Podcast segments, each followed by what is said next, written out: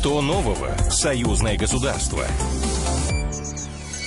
Здравствуйте, в эфире программа «Что нового? Союзное государство». Меня зовут Михаил Антонов, и традиционно в завершении недели мы обсуждаем в прямом эфире с экспертами важные события, происходящие в союзном государстве. Они могут быть э, культурными, экономическими, политическими или социальными, но самое главное, что оно касается и России, эти э, события и, или мероприятия из и России, и Беларуси. Губернатор Калининграда Антон Алиханов попросил Литву не закрывать транзит белорусских товаров и учесть экономические интересы российского региона. Он добавил, что свобода транзита – это обязательство всех стран-членов ВТО, которой Литва также является. Алиханов также обратил внимание, например, на строительную отрасль. По его словам, около 30% товарного бетона поставляется у нас белорусского производства, и это может привести к удорожанию строительства. Я напомню, что стало известно, что Министерство транспорта и коммуникаций Литвы подготовило законопроект, который запрещает транзит товаров из Беларуси.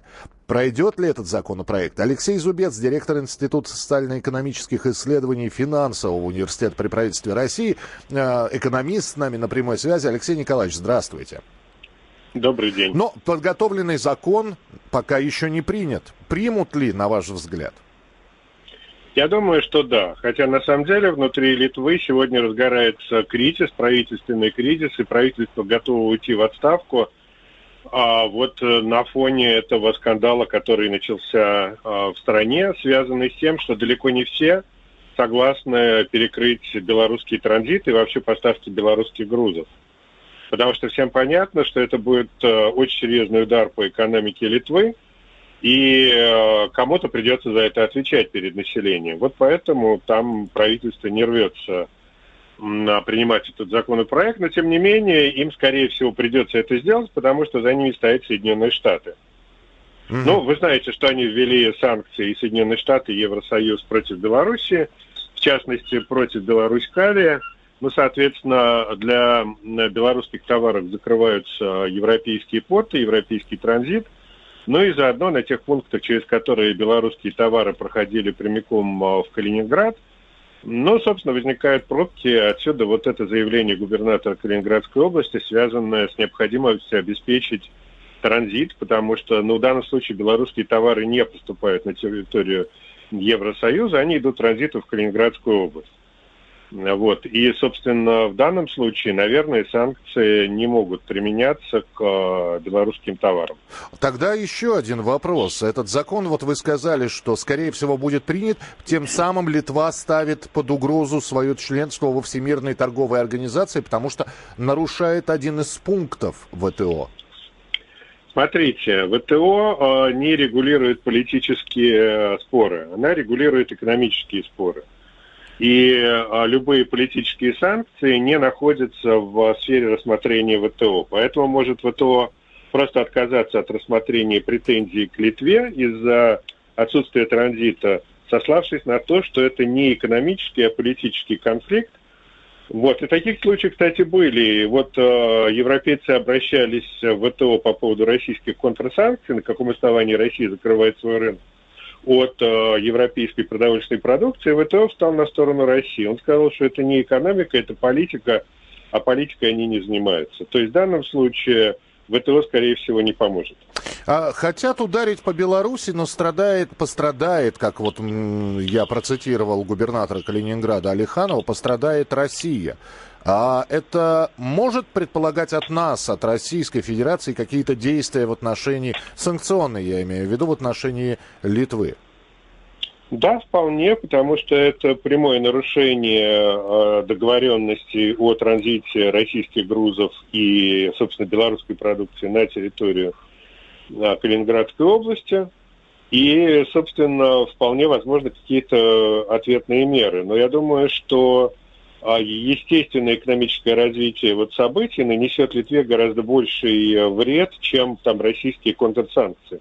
Потому что Литва это небольшое государство, которое до сих пор довольно неплохо себя чувствовало на белорусском транзите. То есть э, Литва это 3 миллиона, Белоруссия 10 миллионов, и э, поставщик грузов для там Клайпецкого порта и транзита там в Европу и так далее, да. И сегодня они теряют э, эти потоки, и никто им компенсировать потери от, ну, собственно, от недостатка грузов, недостаточной загрузки и недостаточной платы за транзит, вот ни Европа, ни Соединенные Штаты компенсировать не собираются. И, собственно, отсюда экономический кризис. Кроме этого, надо понимать, что Белоруссия заключила долгосрочные договора там, на несколько месяцев вперед на поставку своей продукции через э, Клайпецкий порт. И сейчас при наличии вот этих запретов э, Литва должна будет выплатить э, компенсации, в том числе и по суду, потому что ну, договор заключенный, его надо выполнять. Uh-huh. Поэтому там убытки со всех сторон, и, собственно, никто их э, выплачивать, э, Литве помогать не будет. Ну, посмотрим, как будут развиваться события. Спасибо большое. Алексей Зубец, экономист, директор Института социально-экономических исследований финансового университета при правительстве Российской Федерации, был у нас в эфире. Борис Грызлов станет новым послом России в Беларуси. Его кандидатуру поддержал Комитет Госдумы по делам СНГ. Напомню, Грызлов возглавляет Высший Совет Единой России, причем возглавляет почти уже 20 лет, с 2002 года. Одновременно он был главой МВД Э, с 2001 по 2003, э, спикером Госдумы до 2011 года, а в 2015 году Борис Грызлов стал полномочным представителем России в трехсторонней контактной группе по урегулированию ситуации на востоке Украины. Предстоящее и возможное назначение Грызлова объяснил нам зампред Комитет Госдумы по делам СНГ Константин Затулин. Почему Грызлов становится послом Белоруссии? Можно догадываться. Э, на западном направлении э, в настоящее время сосредоточены все наши взгляды. Требуется в этих условиях такой э, посол Российской Федерации, который пользовался бы полным доверием со стороны главы государства, был бы с ним в прямом контакте. Борис Вячеславович Грызлов не новичок в этих вопросах не только потому, что он занимал важные посты в российском государстве, был спикером Государственной Думы в течение двух сроков, был министром внутренних дел, но и потому, что он представлял Россию Россию и продолжает, кстати, до сегодня представлять Россию в контактной Минской группе по регулированию конфликта на востоке Украины. Он привлекался президентом к выполнению особых э, деликатных поручений внешнеполитического свойства. Его назначение свидетельствует о том, что мы накануне каких-то важных решений, связанных с развитием союзного государства России и Белоруссии.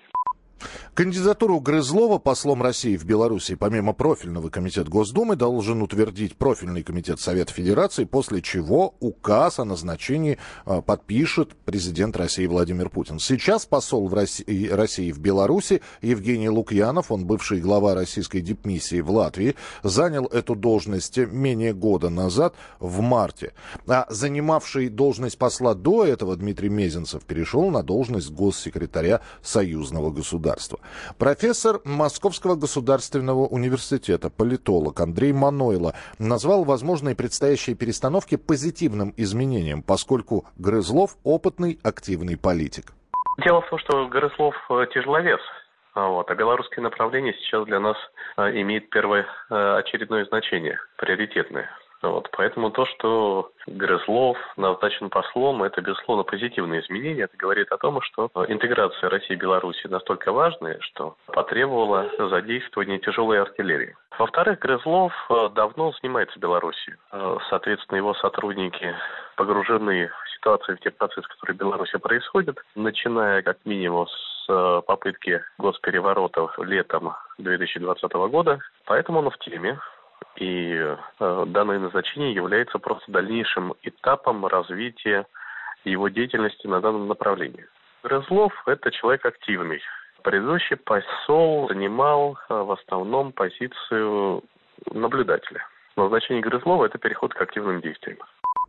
Ну что же, вот такие события в предпоследнюю неделю 2021 года происходили в союзном государстве. И ровно через неделю мы снова подготовим для вас э, мнение экспертов, политологов, э, уважаемых людей и расскажем, что будет происходить в союзном государстве и с какими э, новостями мы уходим в 2022 год. Ну а прямо сейчас вас ждет небольшая афиша. Мы расскажем, что можно посмотреть на телеканале «Белрос» в ближайшие, в предстоящие выходные дни.